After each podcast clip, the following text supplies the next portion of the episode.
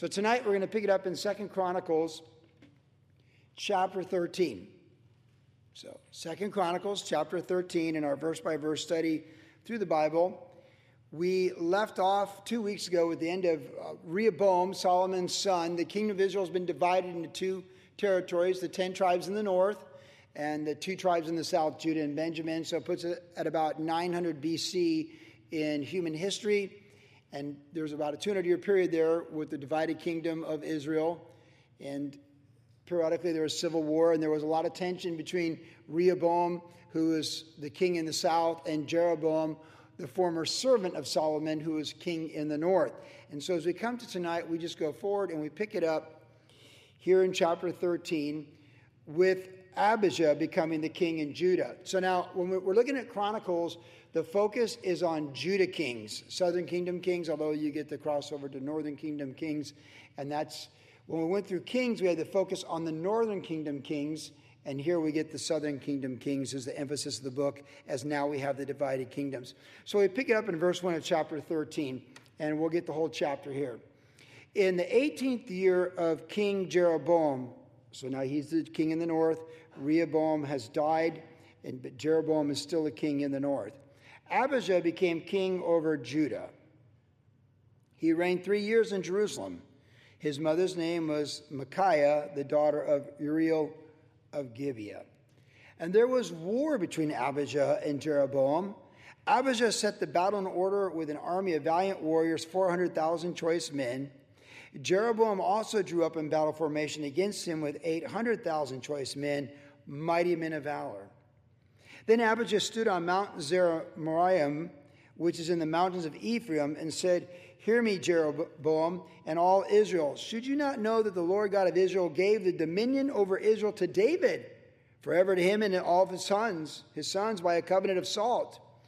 Yet Jeroboam, the son of Nebat, the servant of Solomon, the son of David, rose up and rebelled against his Lord. Then worthless rogues gathered to him and strengthened themselves against Rehoboam, the son of Solomon, when Rehoboam was young and inexperienced and could not withstand them. And now you think to withstand the kingdom of the Lord, which is in the hand of the sons of David? And are you a great multitude, with which you are gold calves, which Jeroboam made for you as gods? Have you not cast out the priests of the Lord, the sons of Aaron and the Levites, and made for yourselves priests like the people of other lands, so that whoever comes to consecrate himself with a young bull and seven rams may be a priest of things that are not God's? But as for us, the Lord is our God, and we've not forsaken him. And the priests who minister to the Lord are the sons of Aaron, and the Levites attend to their duties, and they burn to the Lord the early morning and early, uh, excuse me, and they burn to the Lord every morning and every evening burnt sacrifices and sweet incense.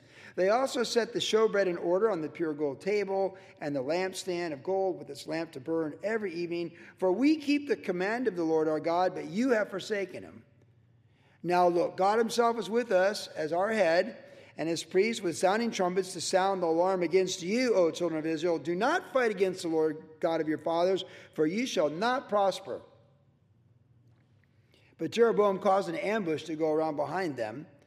So they were in front of Judah, and the ambush was behind them. And when Judah looked around, and to their surprise, the battle line was both in front and rear. And they cried out to the Lord, and the priests sounded the trumpets, and the men of Judah gave a shout. And as the men of Judah shouted, it happened that God struck Jeroboam and all Israel before Abijah and Judah.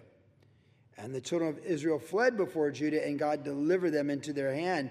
Then Abijah and his people struck them with a great slaughter, so five hundred thousand choice men of Israel fell slain. Thus the children of Israel were subdued at that time, and the children of Judah prevailed because they relied on the Lord God of their fathers. And Abijah pursued Jeroboam and took cities from him, Bethel with its villages, Jeshanah with its villages, Ephraim with its villages. So Jeroboam did not recover strength again in the days of Abijah, and the Lord struck him, and he died. But Abijah grew mighty and married fourteen wives and begot twenty-two sons and sixteen daughters.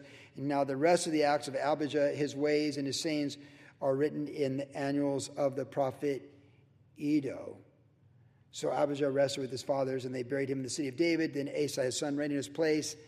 And in his days, the land was quiet for ten years. Verse one of chapter fourteen, tagging along for us here in chapter thirteen. Abijah is an interesting guy. Now we begin this journey with multiple kings running simultaneously for a couple hundred years. A total of thirty-nine kings reigned in these two kingdoms over that time period. There's never a good king in the north. They're all bad. There are periodically good kings in the south. And there's some kings where you're like, yeah, you know, the jury's kind of out on them. They were good politically, but not necessarily good spiritually. And, you know, that's how it goes. And then you have some bad kings as well, but you did have some good ones, right? So Abijah begins this journey where we just kind of descend from Solomon. We go Solomon, Rehoboam, and now Abijah. He was only a king for three years, so he had multiple wives and multiple kids, so he had influence and position of power prior to becoming king, and he obviously was living a rich, full life, if you will, as a prince before he came to power. So in the time of Rehoboam, when everything was in retraction for Judah, and they went from the gold shields of Solomon to the bronze shields of Solomon, he's thriving. Even in these declining empires, there are people who find a way to thrive in the decline because there's still usually most wealth is controlled by three percent or less of the population, and they'll find a way to hang on. And so he actually thrived, even though externally the kingdom was getting weaker, he did fine for himself. And then he came to power. And when he came to power, he found himself in the middle of this great battle. This is a, this is a huge battle, like, right? These are hundreds of thousands of soldiers, and this is civil war. You think like, you know, Gettysburg or these type of things in American history where massive armies by tens of thousands faced off in America over civil issues. And it was, you know, civil unrest from within the country. So it's civil war. And this is essentially a civil war. Even though it's a divided kingdom, it's Jews against Jews. It'd be like if South Korea and North Korea went at it. And they're the same people, same ethnic people. And it'd just be a really unusual circumstance to be in, to say the least.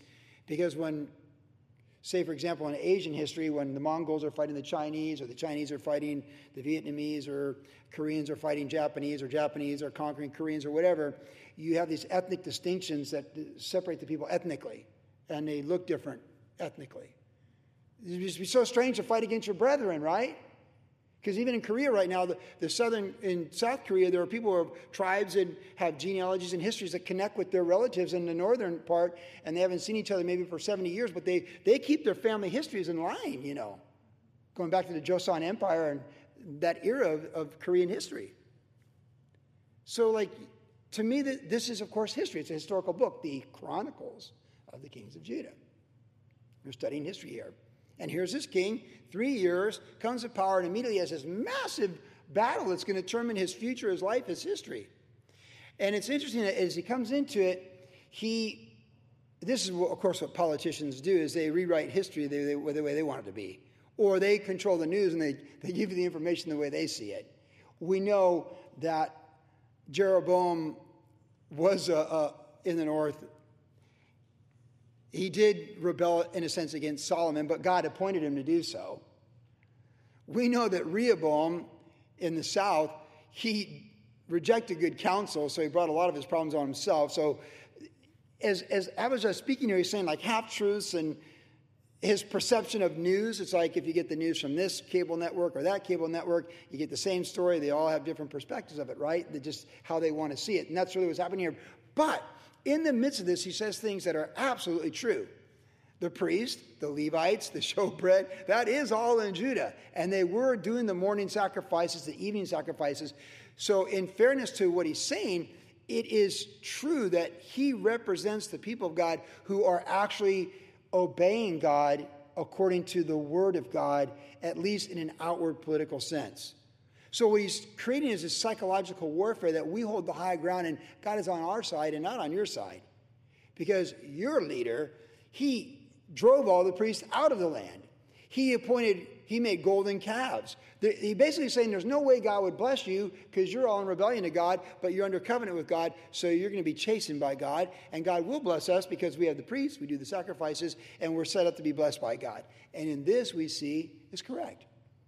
Because in spite of Jeroboam's brilliant plan in this ambush that would have succeeded, just like in the book of Jericho, or even like with the story of Gideon in the book of Judges, the priests sounded the trumpet, the men of Judah cried out, The Lord heard their cry, and God delivered them. In fact, it says that they prevailed because, there in verse eighteen, they prevailed because they relied on the Lord God of their fathers. But what really gets my attention in this chapter is not so much this King Abijah, and this is pretty much all we get about him. It's the record of Chronicles and the end of Jeroboam. It's just, two weeks ago we really focused on Rehoboam, but it's hard not to think about the northern king Jeroboam here in this text. He's not the star, but he's a co-star of this chapter. There's no, he's not talking. He was the recipient of this dialogue coming from Abijah, and he had to hear this, and it, and it was true, at least in the elements of his moral failures. What's fascinating is Kings tells us that God had such a good, listen, this is really important, this is application. Kings tells us that God spoke to Jeroboam, and he said, I will do for you as much as I've done for David.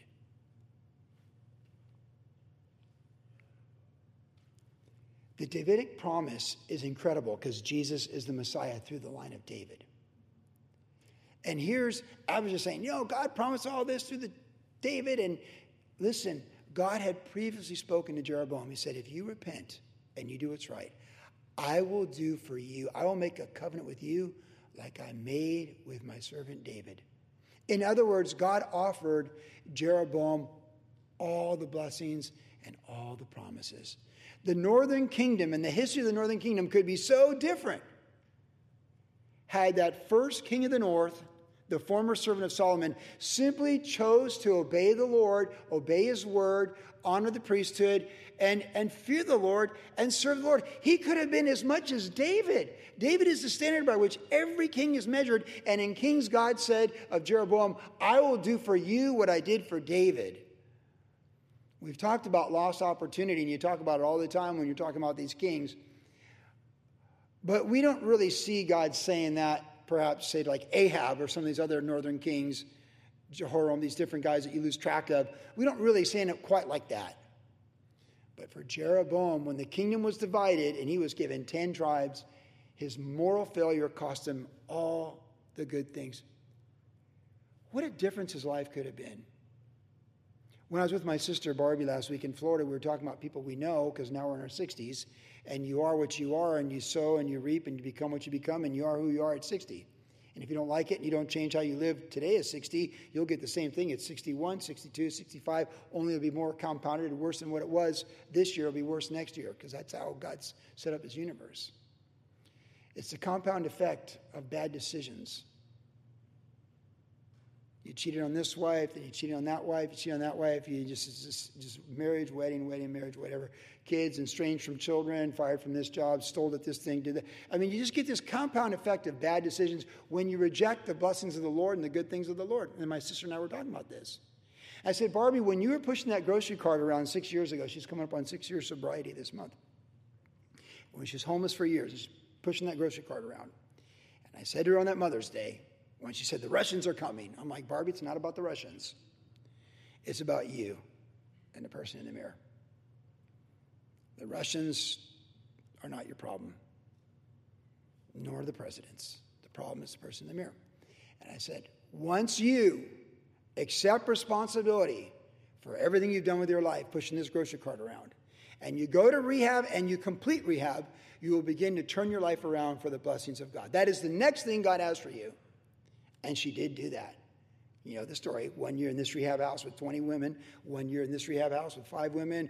Part-timer, full-timer. And then the rest is history. It's a beautiful story. I said, Barbie, the moment you repented and surrendered to the Lord is the moment you turned the compound elements of your life together. And all the small, smart choices now began to work in your favor. So instead of being in the in the red with your finances, if you will, in your moral finances, you're now in the black. And you made good decisions. And you went to rehab. And you completed rehab. So you didn't go back to jail. You stood before the judge. And he gave you clemency. You did this. You did that. You saw the cops who arrested you two years later. And you were all laughing about things and how good. And you were talking about how Jesus saved you and how good you were doing. Is a prep, and like you're not estranged from your son anymore, but you're proud of your son, and you have a relationship with your son, and he loves you, and you're you're restored. You're no longer unfruitful, but you're fruitful and productive, and you're not a burden on society. You're a blessing to society. It's that choice for all of us. And Jeroboam's demise reminds us of that. When Abijah said to him that, that you do not fight against the Lord God of your fathers, for you shall not prosper, verse twelve, nothing is more true than that in the human experience. No one ever prospers when they fight against the Lord. It's self-detrimental to fight against the Lord, and we'll always reap the consequences of it, our own demise. And to the degree that we fight against the Lord, resist the Lord, and, and don't surrender to the Lord, we're just putting a compound effect of things going against us that are going to come back on us, our chastenings, our sins. It's just... Oh, even when that judge was struck down in the book of Judges, he said, as when his toes and thumbs were cut off, and he says, as seventy kings begged at my table with no toes and thumbs who I cut off, so it has come upon me. It's the compound effect of decisions. So we're reminded that Jeroboam had so much opportunity, but he rejected the Lord. He set up golden calves. He, he expelled the priest. He just went from bad to worse, bad to worse. And by the time he reached like fifty, his life was a colossal disaster. Though he had wealth and power, his army was destroyed. He was fighting against the Lord. And he was destroyed, and he died. And he died a, like a horrible ending. I don't know what people like him think when they're on their deathbed, and I don't want to know what they think when they're on their deathbed. But I can tell you right now, it can't be good. What would be worse than to the could have, should have, would have, and fought the Lord, and to actually be sitting there thinking, if you could think this way, when you're dying with this, when you're dying, it says, because he did not recover strength again in the days of Abijah, and the Lord struck him and he died. You're dying because the Lord struck you. And you're laying there thinking, like, what could have been? I could have been the equal of King David. We're not just saying that God could have worked that way. I'm telling you, it says God told him specifically, I will do for you exactly the same I did for David. So it's a, Abijah's an interesting guy, but it's really about the end of Jeroboam. You shall not prosper. We will never prosper when we rebel against the Lord. His word, his spirit, his promises, and his call in our life. We will never prosper. And all those little deposits we put in that piggy bank of rebellion and disobedience, they will all be paid due at some point in time. But in the same sense, all the good decisions we make, to go to rehab, to finish rehab, to show up at work, to work before, get the benefits, do this. It, it all, it's, it's amazing. You're going this way when you're rebelling against the Lord, and you turn around, and you go from, it's literally like the Bible says, from the tail to the head, from curses to blessings, from the flesh to the spirit, from death to life. It's it's so clear and simple. It's sixty-two. It's like I can just, I can break it down like one plus one is two. It's just so obvious. What a waste, Jeroboam. And Abijah, three years, all of his wives. He won a big battle, so what? Three years. I hope he enjoyed the victory dance and collecting a couple villages, because there's no, it doesn't really say he was like an awesome guy. It just says he won this battle, and he could quote things the way he wanted them to be, and God did bless him. Chapter fourteen. So Abijah rested with his fathers. They buried him in the city of David. Then Asa, his son, reigned in his place, and the days, and in his days the land was quiet for ten years. So this big war, and then they had peace for ten years. Asa did what was good and right in the eyes of the Lord his God, for he removed the altars of the foreign gods in the high places and broke down the sacred pillars, cut down the wooden images, and he commanded Judah to seek the Lord, God of their fathers, and to observe the law and the commandment. He also removed the high places, the incense altars from the cities of Judah, and the kingdom was quiet under him. And he built fortified cities in Judah, for the land had rest. He had no war in those years because the Lord had given him rest. What a blessing for him to start his political power that way. Verse seven. Therefore, he said to Judah, let us build these cities and make walls around them and towers and gates and bars while the land is yet before us, because we have sought the Lord our God, and we have sought him, and he has given us rest on every side. So they built and prospered. And Asa and his army of three hundred thousand from Judah, who, he had an army of three hundred thousand who carried shields and spears. And from Benjamin were two hundred eighty thousand men who carried shields and drew bows, and all these were mighty men of valor. So in a time of peace, he strengthened militarily, and he's got the two tribes. They're strong. They're a strong army. Verse nine. Then Zerah the Ethiopian came out against them with an army of a million men and three hundred chariots, and he came to Mareshah. So Asa went out against them, and they set the troops in battle array in the valley of Zephathah at Mareshah. And Asa cried out to the Lord his God and said, Lord, it is nothing for you to help whether with many or with those who have no power.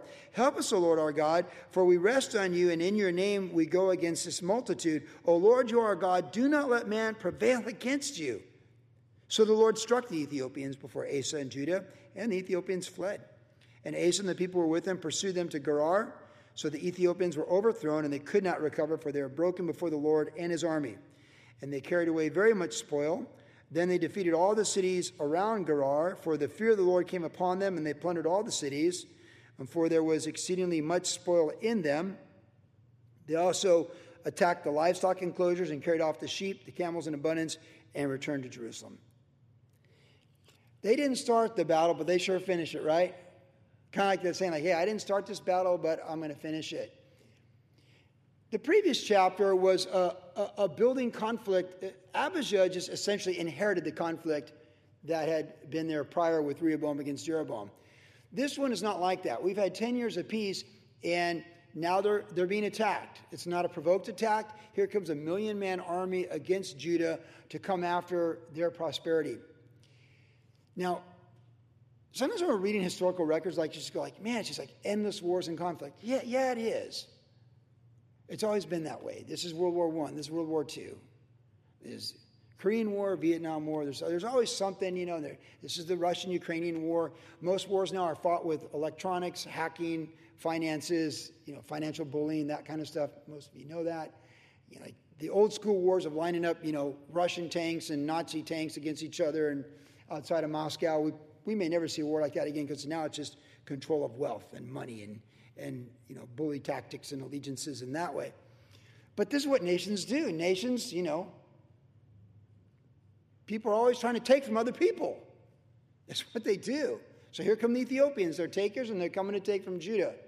And this million-man army pretty much doubled the numbers. But Asa, this is the beginning of his ministry. This is the beginning of his reign. He reigned for quite some time. We'll see that before we're done tonight. And this is his start. He fortified, he strengthened. He had a good beginning with his politics, and as a king, it's a good thing. And then all of a sudden, wow, he's being tested. It's a test. They're being attacked by a million-man army out of the south. And he has faith. It's, we're told he did what was good. He, re, he sought the Lord. He observed the law and the commandments. He removed the high places. He's got a really good beginning to his life. He's like a man in his thirties that's thriving. He's making really good decisions with his life, his personal life. It's all good. Good decisions. And the Lord is blessing him for it. When you wake up and you seek the Lord, you remove the things that are offensive to the Lord, you obey the commandments of the Lord, and you encourage other people to do the same as a politician and leader, you're going to be blessed. It's a good thing. So then when the Ethiopians show up, you have confidence against the Ethiopians. You're like, hey, Lord, it's, hey, they're here to take what's yours because we belong to you. And you go out and you fight them. Now, he said here in verses like ten and eleven, he cried out to the Lord his God, and he made this statement, "Is it is nothing for you to help, whether with many, with those who have, or with those with no power." This is a great phrase. This is very encouraging for the body of Christ and the Church of Jesus Christ, because it's a reminder that God is all-powerful on the throne and has the final say in everything. We know his army was well prepared to fight these guys. They're outnumbered two to one. We know that he fortified the cities, that he's, he's making really good moral decisions, and that's great. Still, though, and most of you can relate to this, no matter if you're walking strong with the Lord or not, sometimes things come against you. You're like, I'm not sure how this is going to go. We might lose this court case. We might lose this property. This might go against us. This attack on my character at work, it, it may not, it may not be a good ending. The new boss doesn't like me. They're just riding me without any explanation. The, the new neighbors, oh, what are we going to do with these new neighbors? Or the old neighbors, oh, how they just keep living forever like that, you know? Like, you, I mean, I don't, have you ever had a neighbor like that? I'm not. No, no, you're not that neighbor. You didn't have neighbors like that, but there are neighbors like that. But just remember, nobody lives forever. Sooner or later they die, and the adult kids fight over the house, or they agree on the house, or the, the government takes the house, and it's settled in probate court, okay? So they, they don't go on forever. But there are bad neighbors. And you just think, like, sometimes there's things like you're, you're walking right with the Lord and you're doing good things with the Lord, and here comes this test, and how are you going to handle it? It could be, again, an attack on your character, an attack on your finances, an attack on your marriage or your family. It could be a conflict with your kids at school, and now and you're in the school, and it's all this stuff, and there's counselors there, and I mean, there's all. Listen, life has no limit to where you can get conflicts from Ethiopians coming up at a ratio of two to one against you. You ever been in a meeting where it's two to one against you, four to one, five to one? It happens. It's a human experience, and a lot of, they call that bullying in a lot of cases too. What are you gonna do? He didn't pick this fight. But we see his perspective on the Lord, and this is what's most important for us and very encouraging to us. He said that the Lord, it's nothing for the Lord whether there's many or with those with no power. But here's the challenge when you think about it. This is the human experience. When there's many of us, we feel more confident. For in strength, there's confidence. If we have lots of money, we feel confident against uh, an attack legally or financially against us. If there's a big army, and we've got a big army too, we feel better about that. In other words, if you filled your water pots, using that term from John chapter two, if you feel like if your life is a pattern of good decisions, uh, sowing properly and being a faithful steward, you can have confidence when the, the difficult day comes. You feel better about it. Like, hey, you know, the prudent foresee evil and take refuge. You're prudent. Here's evil. Here we go. And you can feel better about it. The danger is to feel confident in it. Because no amount of money is enough money. People know how to take all your money. So, like, you think, ah, a little bit more. Like, ah, you know, there's. You can just keep reading books about famous people, and they'll tell you, no, they took even more than that. There's a reason the Grinch Who Stole Christmas, when he takes the last crumb, is so powerful, because that's how it works in the human experience. Some people just keep taking until there's nothing left to take. It's coming and coming. So you can be fully prepared and feel like you could withstand that, but all the money in the world, you could lose it just like that. Human history shows that. So you'd be, the, the danger with having strength and great lawyers and lots of money or power is you could trust in that. And there could be pride in that. But the danger of, of being nothing with no power is to be absolutely despondent and totally in despair. You could just feel so intimidated. Like, you know, just think like, you, you know, your life, things have gone wrong. Like my sister gets intimidated easily. My sister does get kind of, you know, she still gets kind of anxiety and, and intimidated easily. Um, if you're a single woman and you've, you know, are a single mom and someone, you know, has all the power and they're the Newport Yacht Club and they're bullying you at, you know, you know, Newport Harbor High and you're falsely accusing your daughter and this, you know, like you could feel, you could feel like you could feel totally overwhelmed. You feel despondent because like, oh, we live in this apartment and how are we going to respond to that? And they're just coming in and they own, you know, her husband's on the cover of this magazine on real estate. Like, oh, like there's things that can intimidate you. And what can happen is when you have no power is you can feel despondent. You don't need to raise your hand, but you ever felt despondent when you feel like it's a total mismatch what you're up against in a courtroom, with the neighbors, coworkers, accusations, family members? You, you, there's no limit to unusual things I've been asked to pray for, including family disputes over real estate, assets, where the certain siblings that are always bullied by the other siblings are totally overwhelmed, and now it deals with millions of dollars of wealth and probate court and lawyers. Still. So there's a danger of pride where you are strong, and there's a danger of despair where you're weak. But what we need, whether we're tipping either side of the scale or in the middle, is to remember that it's nothing for the Lord. It's nothing for the Lord. The real issue is to have obeyed his commandments, to be walking in the Spirit, and turn down things that are contrary to the Lord in your life, and just trust in the Lord. I mean, what did David say over and over and over in the Psalms? Trust in the Lord. What does his son Solomon say? Trust in the Lord, lean not on your own understanding, or we could say your own strength. Asa's cry in this battle is perfect. Like, not that God needs to be reminded, but Asa's like, you know, God, I realize if we have everything, you can still get it done. If we have nothing, you can still get it done. Because you are God and there's none like you, and the Lord has the final say.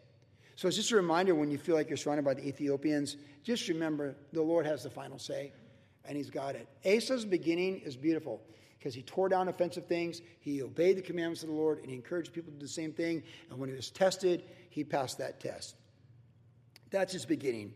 Chapter fifteen is his, his middle, his primary part of his reign. Now the Spirit of God came upon Azariah, the son of Oded, and he went out to meet Asa, and he said to him, hear me, Asa, and all Judah and Benjamin. The Lord is with you while you are with him. If you seek him, he'll be found by you, but if you forsake him, uh, he will forsake you. For a long time, Israel has been without the true God, without a teaching priest, and without law. But when in their trouble they turned to the Lord God of Israel and sought him, he was found by them. And in those times there was no peace to the one who went out, nor the one who came in, but great turmoil was in all the inhabitants of the lands. So nation was destroyed by nation, and city by city, for God troubled them with every adversity. But you, verse seven, be strong and do not let your hands be weak, for your work shall be rewarded.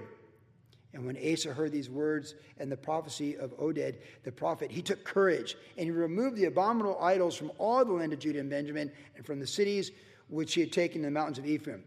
And he restored the altar of the Lord that was before the vestibule of the Lord. Then he gathered all Judah and Benjamin and those who dwelt with them from Ephraim, Manasseh and Simeon. So now these are other tribes coming to him. For they came over to him in great numbers from Israel when they saw that the Lord his God was with him. So they gathered together at Jerusalem in the third month, in the fifteenth year. Catch that, third month, fifteenth year. He's got a, he's got he's got a long reign, in the reign of Asa. And they offered to the Lord at that time seven hundred bulls and seven thousand sheep from the spoil they had brought. Then they entered into a covenant to seek the Lord God of their fathers with their heart, with all their heart, and with all their soul. And whoever would not seek the Lord God of Israel was to be put to death, whether small or great, whether man or woman. Then they took an oath before the Lord with a loud voice, with shouting and trumpets and ram's horns. And all Judah rejoiced at the oath, for they had sworn with all their heart and sought him with all their soul. And he was found by them, and the Lord gave them rest all around. He also he removed Maacah, the mother of Asa the king, from being queen mother, because she had made an obscene image of Asherah. And Asa cut down her obscene image, and then crushed and burned it in the brook Kidron. But the high places were not removed from Israel. Nevertheless, the heart of Asa was loyal all his days. He also brought into the house of God the things that his father had dedicated, and that he himself had dedicated, silver and gold and utensils. And there was no war until the thirty-fifth year of the reign of Asa. So if you notice, in verse ten it says in the fifteenth year. So fifteen years in. And then the thirty-fifth year. So twenty years later, he's, man, he's got it going good in his middle age, but boy, he's got a storm coming. He's got a storm coming in independent living, assisted living, memory care. He's got, he's got a storm coming, which just tells us we need to be on our toes. We'll get to it in a moment. But this is the zenith of this king. It's a long reign, right? Like decades, decades and decades. A long time to have all that kind of power and make good decisions. I love this statement where it says, when the prophet came to him and said, keep doing all the right things. As long as you're with the Lord, he's going to be with you. He said, you be strong and do not let your hands be weak, for the work, for your work shall be rewarded. Exclamation mark. So let's pause on that for a moment. Body of Christ, worship generation, it is a good moment to pause here and say, your work will be rewarded. It's good to be reminded of that. Because so often when you do the little things for the Lord, you feel like no one notices, and you don't need to, you know, blow your own trumpet or sound an alarm, let everyone know, like, hey, I did a good deed. When it's your D N A and you just wake up seeking the Lord and you want to serve the Lord, you serve people.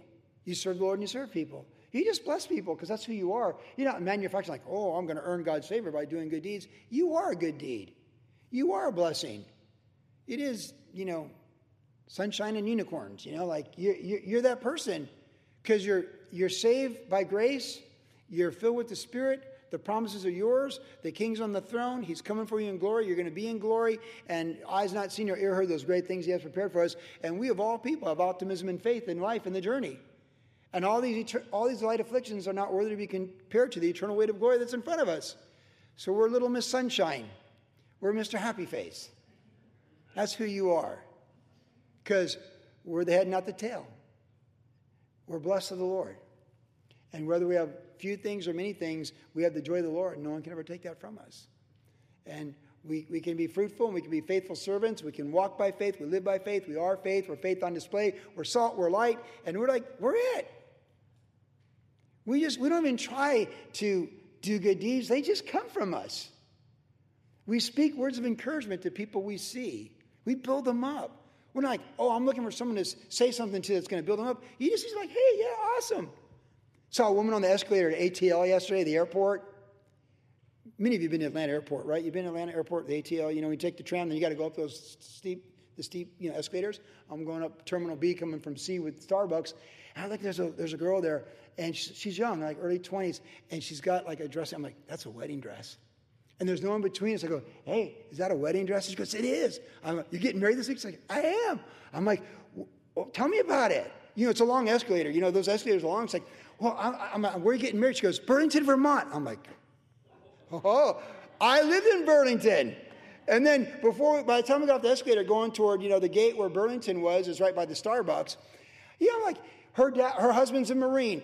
She had to become a Catholic to get married to him. I'm like, hey, just talk about Jesus. You know, find the common ground. Don't worry about it. Just focus on Jesus. It'll all work out. You know, Jesus, Jesus, Jesus. You know, and like, and she's like, thank you so much. You know, I'm like, I'm going to Starbucks. You're going there. Like, a little five minute conversation.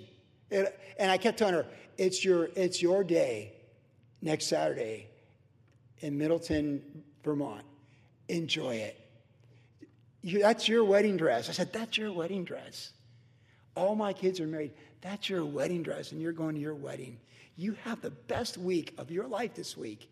And don't worry about, you know, the Catholic Church and the O Cs and this stuff. And just love your husband. Have a wonderful day. She's like, thank you so much. I was like, I didn't, I didn't talk about it. And then airport going like, I can't wait to speak blessings on people. Like, that's a wedding dress. You're right. Like, that's who we are. Just be that person. Think how nervous you were the week before your wedding. And she's traveling by herself to Burlington. She has to do a thing with the diocese. I'm like, she said, well, I'm Protestant. You're like, I'm like, well, okay, don't worry about it. It'll, it'll work out. Just, just Jesus, Jesus, Jesus. Right? It's a five-minute conversation. I don't have the time to go in Reformation wars and battles and Luther and all that stuff. Hey, look, Jesus, Jesus, Jesus. It'll be fine. He's a Marine. You love him. He's going to be wearing his blues. Oh, God. Kiss him. You want to kiss him? Yeah? Yeah, okay. Jesus, Jesus, and have a happy wedding day. That's who we want to be.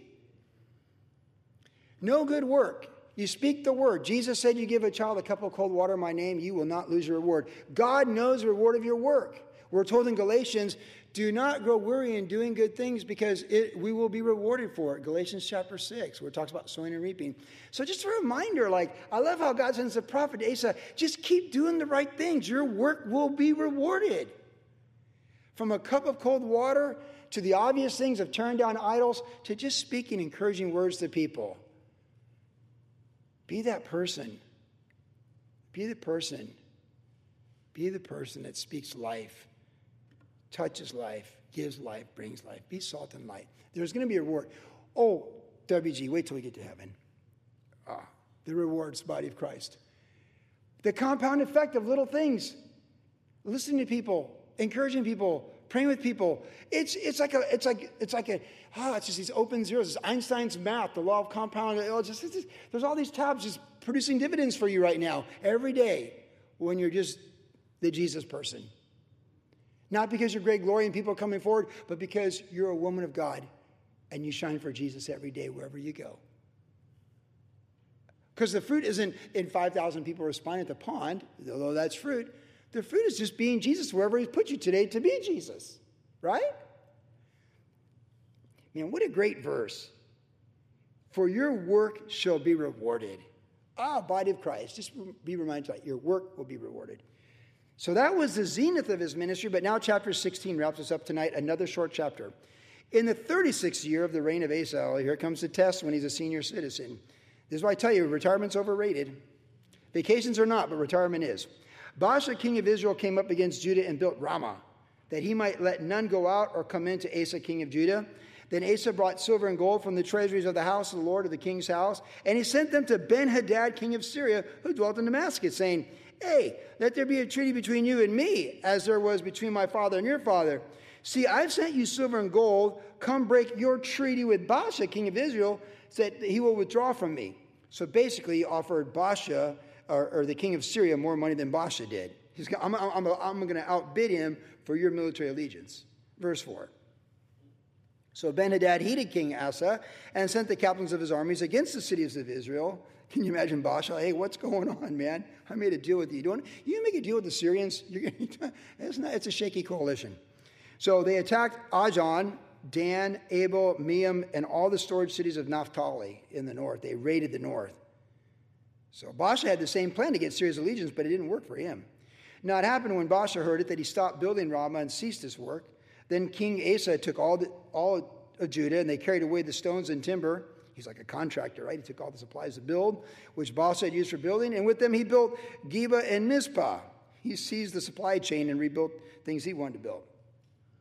Verse seven, at that time, Hanani the seer, or the prophet, came to Asa, the king of Judah, and he said to him, because you've relied on the king of Syria and have not relied on the Lord your God, there, therefore the army of the king of Syria has escaped from your hand.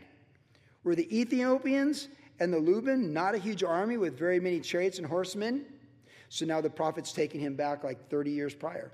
Yet because you relied on the Lord, he delivered them, or twenty years prior, into your hand. For the eyes of the Lord run to and fro throughout the whole earth to show himself strong on behalf of those whose hearts is loyal to him. And in this you have done foolishly. Therefore, from now on, you shall have wars. Then Asa was angry with the seer and put him in prison. For he was enraged at him because of this, and Asa oppressed some of the people at that time. He literally became a grumpy old man. Literally. Can you see it? You don't tell me I can't do that. Nothing. He literally is a grumpy old man. It's a movie, Asa, the grumpy old man. The sad last chapter. Verse eleven. Note that the acts of Asa, first and last, are indeed written in the book of the kings of Judah and Israel. And in the thirty-ninth year of his reign, Asa became diseased in his feet. And his malady was severe. Yet in his disease he did not seek the Lord, but the physicians. So Asa rested with his fathers. He died in the forty-first year of his reign. They buried him in his own tomb, which he had made for himself, in the city of David. And they laid him in the bed, which was filled with spices and various ingredients prepared in mixtures of ointment. And they made a, and they made a very great burning for him. Well, he made sure he died in glory, but he did not finish in glory, did he? He had the plan, like he had his, you know, he had his plot. He had all planned out. You're gonna, when I die, you're gonna know I died, and it's gonna be a big deal. It's just such a bad ending. A couple things that stand out to me as we wrap up tonight. I don't know what gets my attention more, that famous verse, which I tend to quote fairly often, for the eyes of the Lord go to and fro over the face of the earth, looking to show himself strong on behalf of those whose hearts are loyal to him. What a true statement, what a wonderful promise for all of us to make good decisions and know that God's just looking for people that are willing. But honestly, evaluating people at sixty plus, I can't help but get this one, and this you've done foolishly. If there's something to be avoided in life, young and old alike tonight, being foolish is top of the list. Foolishness is to your own detriment, and it's an embarrassment to you. You know, as a fool. Foolish decisions, a foolish lifestyle, a fool. And to have the Lord say that he dealt foolishly, I don't know, you've done foolishly, to do something foolish. This is, this is a scary thing for when you get older, because if everything going in you is good, and you start to get fuzzy when you get older, particularly if you have like dementia or Alzheimer's, and you, because your brain kind of becomes Swiss cheese, and you lose parts of it. There's no continuity with it. It can be completely different for different people. But if everything's good, then whatever's left is good. So I'll be good coming out, whatever's left. But if it's all bad, then only thing coming out is bad. If it's a mixture, the problem is you might lose the good and only have the bad. That could be what's left. What are you saying, Pastor Joey? I'm saying make sure you fill your gas tank with good. Make sure you focus on good. Whatever things are true, just, noble, praiseworthy, and honorable, think on these things. Be a spirit-filled woman when you're twenty, so you'll be a spirit-filled woman when you're forty, and be a spirit-filled woman when you're sixty, and when you're eighty and ninety. And whatever's left of you when you're ninety-five, may you be a spirit-filled woman and a spirit-filled man.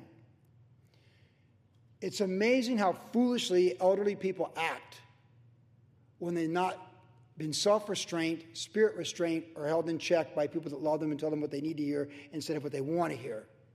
We all know stubborn older people. This is a stubborn old man, and he was foolish, and he would not receive it. And now everything, all the good he did is unraveling.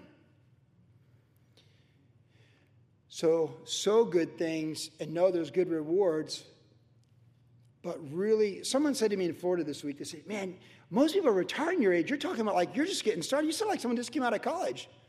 I'm like, yeah, retirement's overrated, and it's dangerous. But vacations are not.